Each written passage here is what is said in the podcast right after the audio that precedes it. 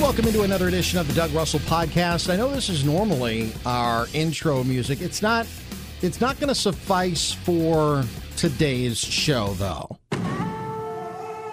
That's more like it. If you know anything about me, you know that my favorite television show over the last now more than 20 years has been Survivor, and it still is. Uh, I, I love the gameplay. I love the physical challenges as well as the mental challenges, the outwit, outlast, uh, outplay aspect of it. The pandemic wiped out a year of Survivor. So last night, as I taped this on Thursday, but Wednesday night was the season premiere, a two hour season premiere. And instead of 39 days, I believe it's what, 26 days, 27 days, they're quickening up the pace. They voted out two players last night. If you haven't seen it yet, if you're a Survivor fan, I'll let you catch up and you can find out for yourself who they voted out.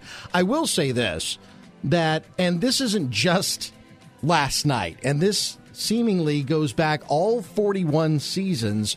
But when they vote out the first player or the first two players, in this case, because they were only on the island for a couple of days, there's really nothing to base your vote on other than if you screwed up the challenge.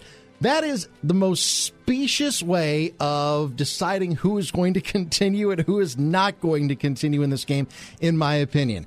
The persons who were voted out last night, in my opinion, I think both tribes screwed up because early on, you need physical players in order to give yourself a better opportunity in these challenges.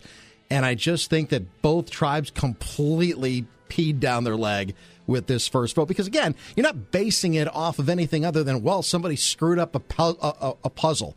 What a stupid way to decide who's going to be voted off the island and who's not going to be voted off the island that having been said almost exactly four years ago i was doing a story when i was working at wtmj radio about some of not only the survivor players, but about some of the reality stars from the Milwaukee area and from Wisconsin. Now, in season one of Survivor, there were a couple of them, or what turned out to be a couple of them.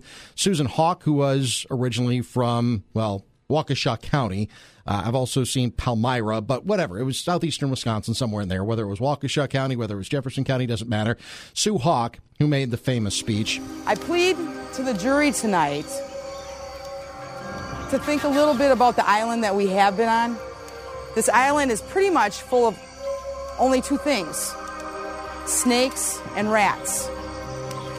And in the end of Mother Nature, we have Richard the snake, who knowingly went after prey, and Kelly, who turned into the rat that ran around like the rats do on this island, trying to run from the snake. I feel we owe it to the island's spirits that we have learned to come to know to let it be in the end the way Mother Nature intended it to be for the snake to eat the rat. She was one of the first Wisconsinites ever on reality television. Remember, reality television hasn't been around that long. And there have been some that have been on MTV's The Real World, some that have been on Road Rules. And we've got a pretty good, I guess, contingent here in Wisconsin of folks that have been on not only Survivor, but uh, on The Amazing Race as well. Allison Dudek from Hales Corners, the uh, Olympic bronze medalist. She was on The Amazing Race, for example. And I've gotten to know a couple of these former reality TV, I wouldn't call them stars, but some of them became stars. But I've gotten to know for example, Andrea Boehlke, who's been on Survivor three times and has gone on to a career and a pretty damn good career as a television host. Uh, I got to know Erin Lobdell. She's now known as Erin Moss, but she was uh, originally from Waukesha. She played Survivor Tocantins, and she was one of the finalists. She was in the uh, the final round, and you know she's now married with four boys, living in Michigan, and doing great things uh, professionally as well as personally so I've got to know her a little bit, although I haven't spoken to her in a couple of years. But I was doing this story, and one of the players from Survivor's first season lives in our area. And he didn't live in our area at the time, but he's originally from Wisconsin. His name is Joel Klug. Now, he's listed as being from Sherwood, Arkansas, but uh, again, from Wisconsin. and he's been living in the Brookfield area for the last several years. And so when I was reaching out to him to do an interview for this story, it turns out we had some mutual friends. So I used them as kind of intermediaries. And then Joel invited me over to his house and we sat down in his backyard, one of the original survivors from the first season from Borneo when nobody knew how this game was going to be played. And it was the biggest sensation on television in a decade. Now it's still going strong two decades later, but it all began with Richard Hatch and Rudy and Kelly Wigglesworth and Sue Hawk, who I mentioned, Gervase Peterson, Jenna Lewis, and one of their castmates was voted out sixth from the Pagong tribe. I had a chance four years ago, and I'm bringing it back here on the podcast to talk to now Waukesha County's Joel Klug. All right, well, Joel, here we are sitting in your backyard uh, in Brookfield. Now, for Survivor fans, I mean, I don't know if you're familiar with the term OG. Yeah. Uh, you, you are definitely an, an OG. You're one of the original members of, of the first Survivor cast, but that was the one where everybody watched it because it was such a novelty. Yeah, it, it, it was, um, you know, before the first episode had aired, and this is 2000. Um, it, the stance of the media, the stance of everybody at the time was it was a stunt. It was a stupid idea. There wasn't any interviews that we had done with mainstream, you know, New York Times or anybody like that, that was kind. Um, so at that time, it was just supposed to be kind of a fluke, and it was in response to I don't know if you remember the show Who Wants to Marry a Millionaire mm-hmm. with Darva Conger. And because of the success of that in the previous summer, Les Moonves had taken over CBS and said, I want my Who Wants to Marry a Millionaire. And Mark Burnett, the British guy who now runs everything in Hollywood, at the time was just a guy trying to make it. And he pitched the show to every single network. For three years, got shut down by everybody. Les Moonves called him in, gave him a shot, and it was just supposed to be our season, it was going to be a one time thing but then it was so successful.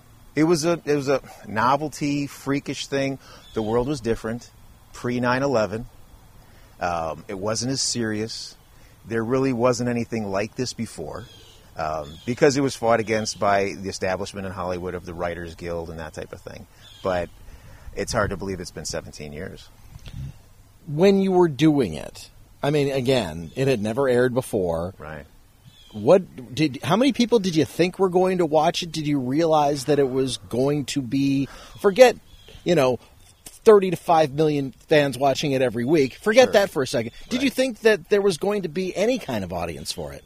I going through the process of even applying for it, which was 1999. And a friend of mine says, "Hey, you know, send in a tape. They're doing it." Nick Vanderbloemen from Kellnersville, Wisconsin. And at this time, I was in Dallas, traveling all over. And he's like, hey, they're going to do this thing. So, fine, we go through this long casting process, which was crazy.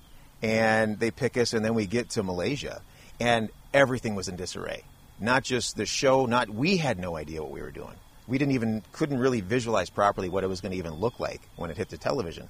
But the crew didn't know what they were doing. They had a bunch of National Geographic guys, a bunch of film guys, all these different groups. Now there's reality television people, but at that time you had to pull guys out of the jungle or guys out of Hollywood. And the crew was disgruntled. It was a very challenging operation. It almost fell apart a couple times. Um, but somehow Mark Burnett and a guy named Craig Piligian, who went on to do Deadliest Catch and American Chopper, um, held it together. And then finally, the show was about to air, and literally a week before I believe the show was going to air, Mark Burnett cut the whole thing apart and redid it all himself. Literally by himself in an editing studio, did it. And it aired, and we went from nobody knew us at all to the next night the New York Giants calling Gervase and I and saying, hey, we're having a party in New York City. You guys want to come? The next night. And nobody was prepared. CBS, everybody can say what they want about how prepared they were, but nobody was expecting anything like this. Um, and boy, was it successful! And it, was overnight change um, from a guy, you know, from Wisconsin, hanging out, um, to walking down the street and us not being able to walk down the street. It was it was uh, with, with, that many people, but it was you could it, you know you can't recreate an anomaly. and that's what it was. Um, it was a special time. The instant fame, you kind of talked about it not being able to walk down the street. Mm-hmm. I mean, I know you didn't expect that, but how how crazy did it get? What was the craziest thing that Oh, happened? God. I can't tell you on air. I can't even say. I couldn't even tell you the top ten things on this family radio station. The things that would go on, um, from weird stalking things, um, almost to the point now where I don't ever want to go back to that point. I would never want to go back to a point where I'm sitting at a restaurant and, and just strangers come up and and not only come up or listen in, and especially with the age of internet, you know, that was just coming in where people would say, "Oh, I saw him here. I saw this. He was with this person. He went here. He looked like a jerk. He's ugly. He's all, all the stuff." But there were times when you know I was at a I was at a festival. It was the Fourth of July, and one person came up, and then ten person came up, and then there's a hundred people around you. Literally a hundred people. We've got no security. I'm not an NFL football player. I'm not 300 pounds, and in it was the boyfriends are getting jealous, that type of thing. That happened. Gosh, that kind of stuff would happen all the time, and it's not a lot of good stuff. Free drinks. You get by a, a couple lines. There was travel that came out of it, or they'd have you fly in for things. But the benefits to, you know, notoriety or fame, um, unless there's a lot of money that goes along with it afterwards, it's just not worth it. Um, I'm sure you've interviewed plenty of athletes and that type of thing where they were just kind of, you know, known. Um, and it, it, the only good thing out of it is the money. But uh, there is, but you know, it was enjoyable. I did enjoy it. I, you know, coming from growing up on a dairy farm in Wisconsin to, you know, getting recognized walking on the street in Australia, is is, uh, I mean, literally all over the world where we would go. Um, and then if there was one or two of us together, Gervase and I spent a lot of time. He's, he was a guy that was on the show with us. Um, Dirk, who was a Wisconsin kid, and I spent a lot of time together. When there was a couple of us together, then for sure. Now, if you went to, you know, I don't know if we're going to transition to the difference between then and now. Now, when I run into people, they look at me quick like they think they know me. Like, did I know you from high school? Like, oh, hey. And then they have a look, and I know what the look is. It's an instant recognition, and then, uh, do I know you? In their head, that's going on. And I never correct them. You know, once a year, somebody will put it together. But I kind of, I'll let it at that.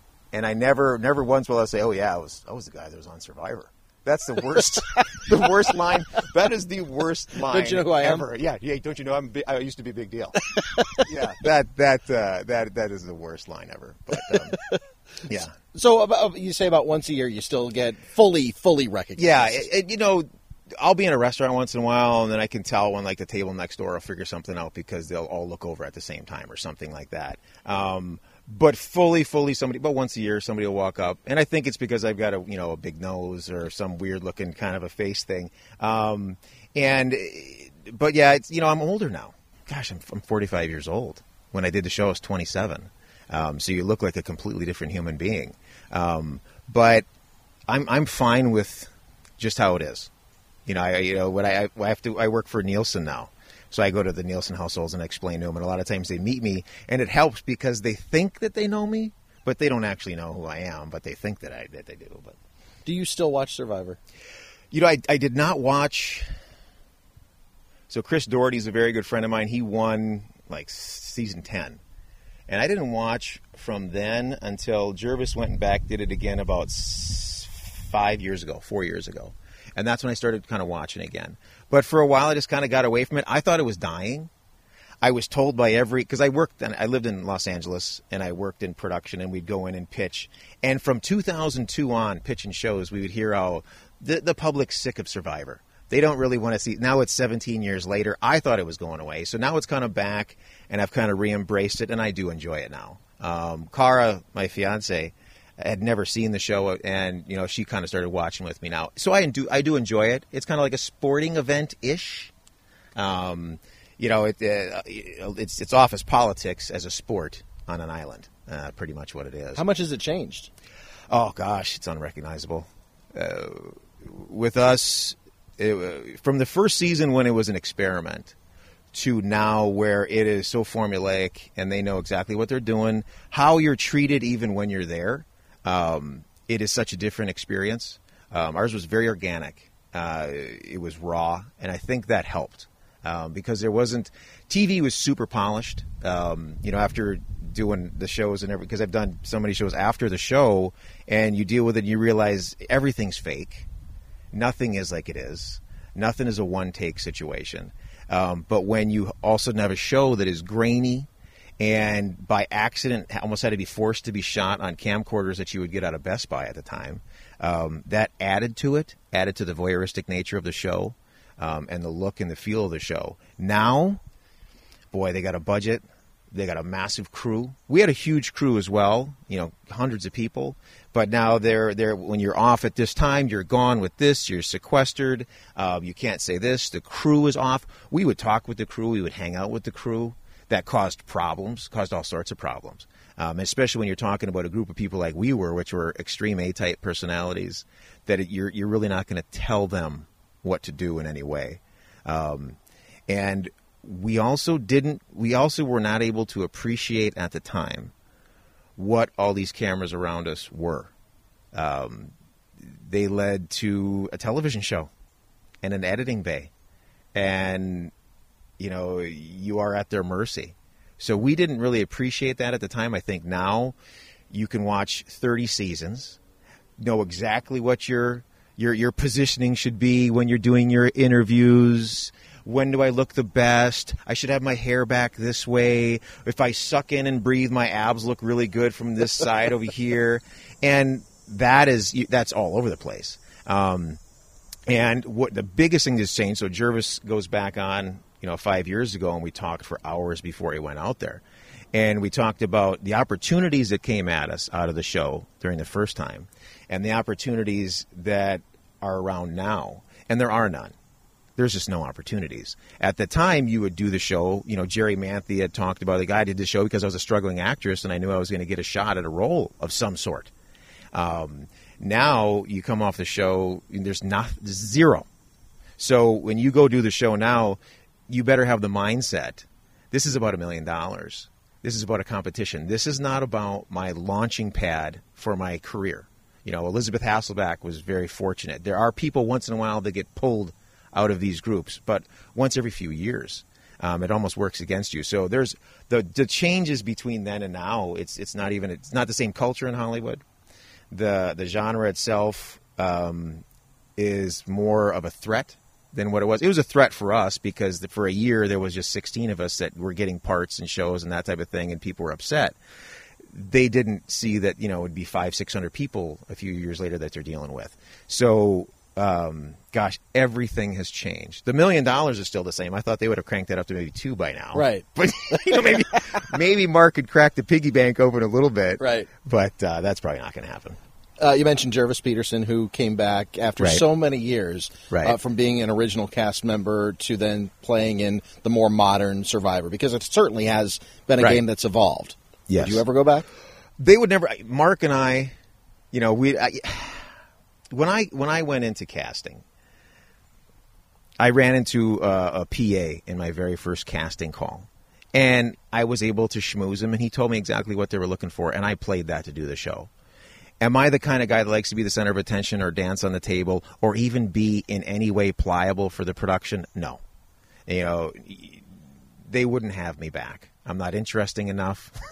you know, I'm not going to comply. But you're an OG. I am an OG, but it's it's eh, you know you and there was a lawsuit. I mean, the biggest thing. I mean, there was all sorts of you know different things. You know, with the that are, with our first cast was Stacey Stillman filed something, and I don't know if you remember. There's a whole, Oh, yeah. yeah. I mean that that's all Richard real. didn't pay his taxes. Yeah, well, Richard, right? You know, there was all sorts of things. So, would I do it again if they called? Absolutely. It's it is the hardest.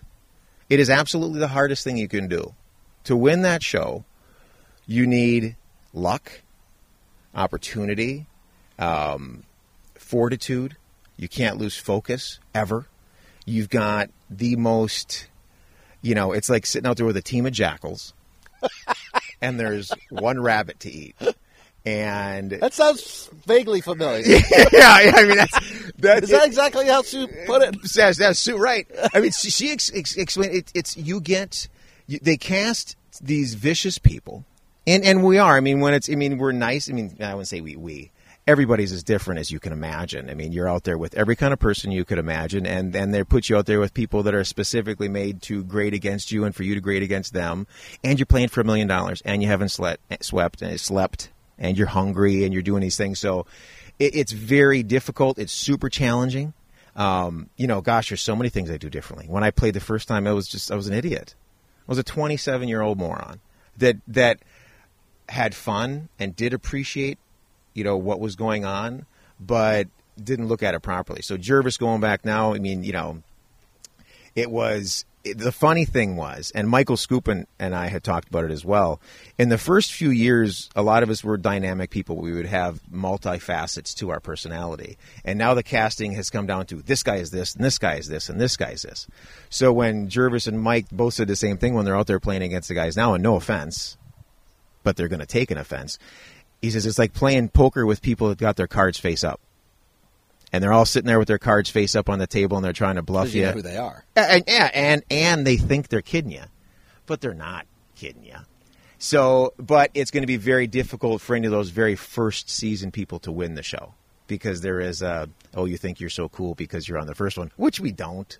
You know, we just have been through it. So when we kind of when a new kid comes in and you talk to him, you're like, well, you probably shouldn't do that.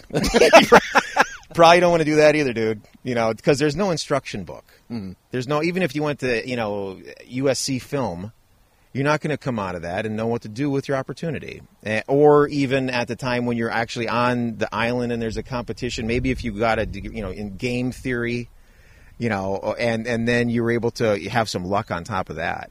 Um, but it's it's. Uh, but you know that being said, you know Richard winning. I mean, Richard was a super brilliant guy.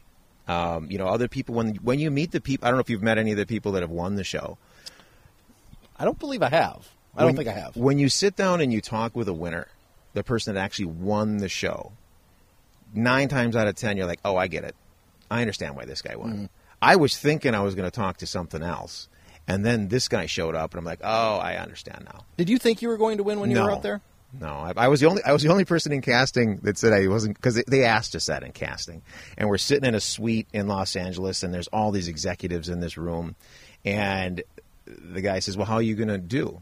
Ben Min asked me that, and I said, "I said I probably get halfway," and they're all shocked, and they said, "Oh my God, you're the only person that said you didn't win." I said, "Why would you only get?" A, I said, "Because that's when I'd get rid of me."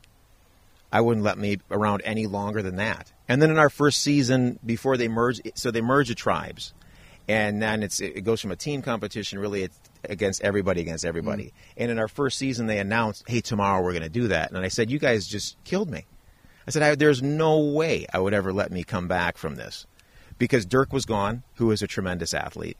Um, you know, Gervase was around, but he really was a non-factor because he was it was so he couldn't swim. I don't think he's ever been out of the city. This was so out of his element. Um, so I was like, I, am there's no way I'm coming back. So I, I did not I knew going in I really didn't have much of a chance because I wouldn't. That's how I looked at it. I, I would never let me go very far into it. In that same vein, purely hypothetical, mm-hmm. if you drop the same 16 people into season 35, do you think Richard Hatch would win again? No, I would win. Oh, you would win. I, I, I without a doubt. I had, you know, Richard. Richard was Richard and I had the same idea. We got to team these people up. Richard went a step farther in that first season where he was super cold blooded and he picked the three weakest people that he could find and teamed up with them because he knew it was about numbers. I was from a team sport kind of guy. Let's bring our whole team through.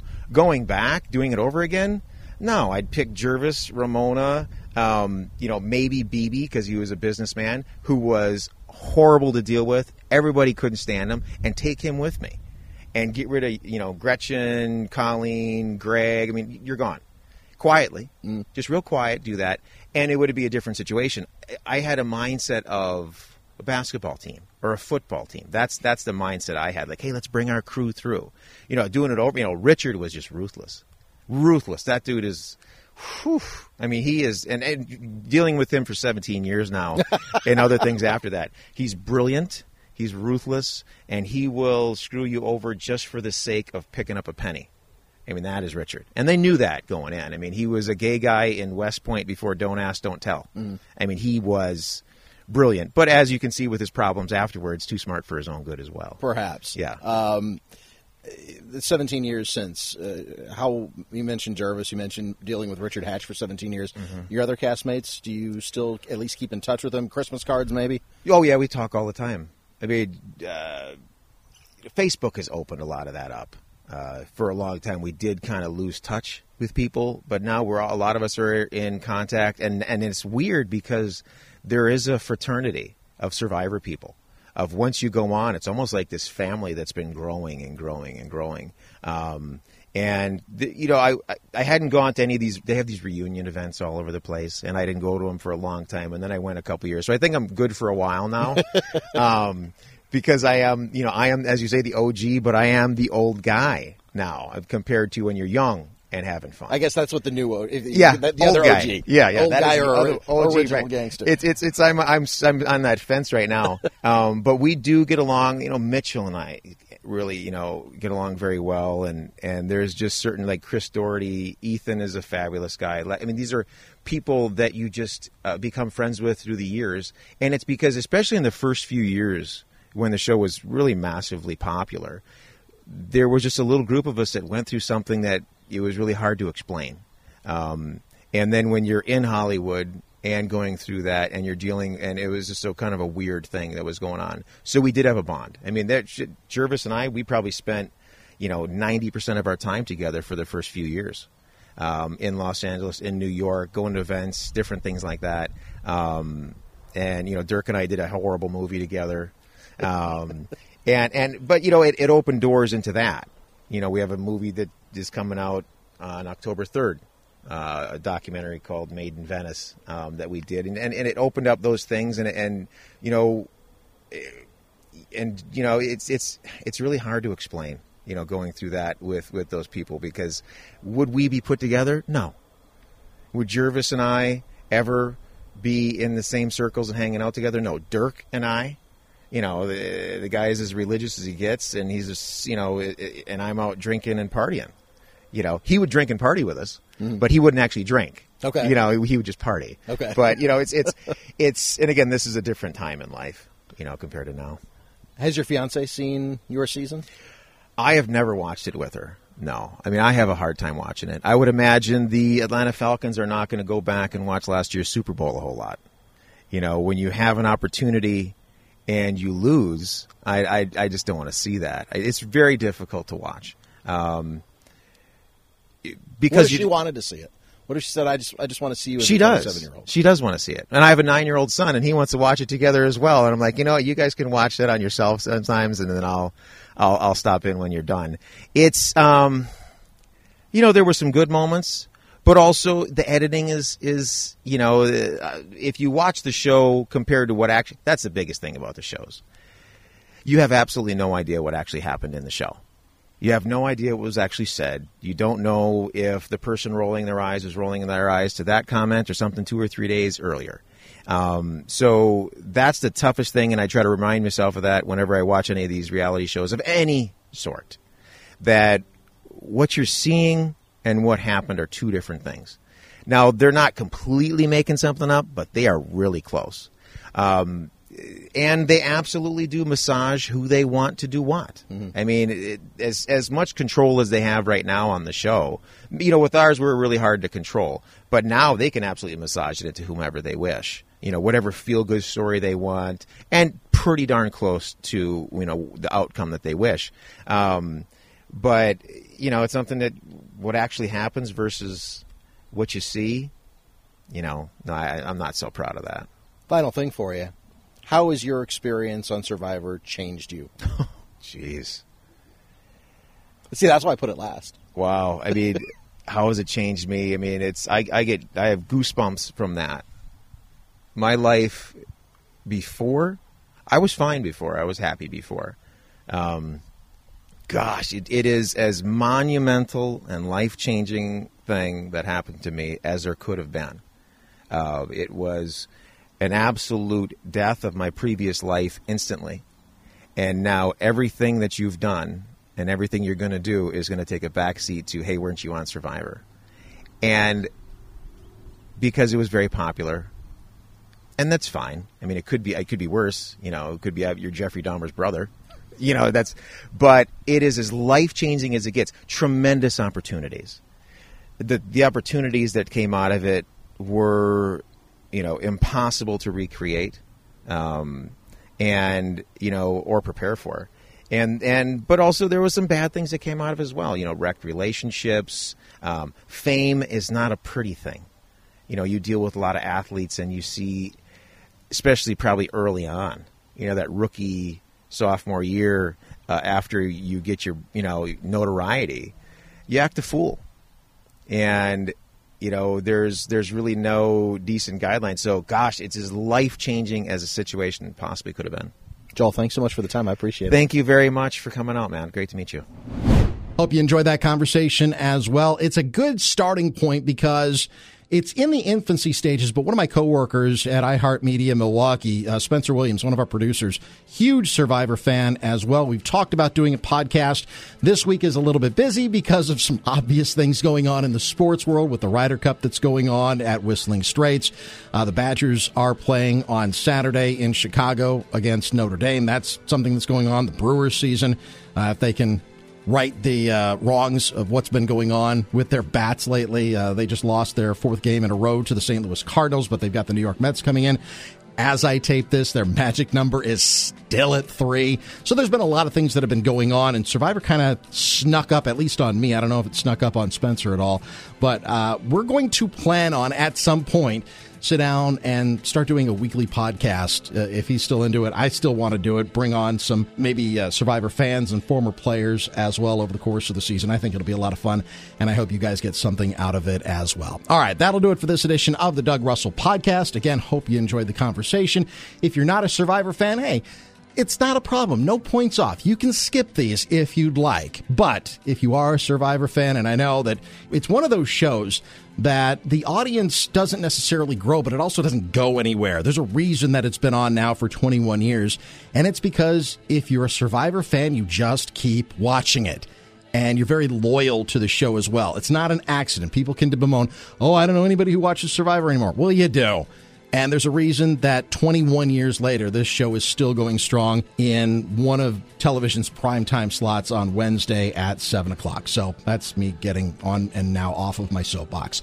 That'll do it for this edition of the Doug Russell Podcast. We will talk to you next time. Have a good one.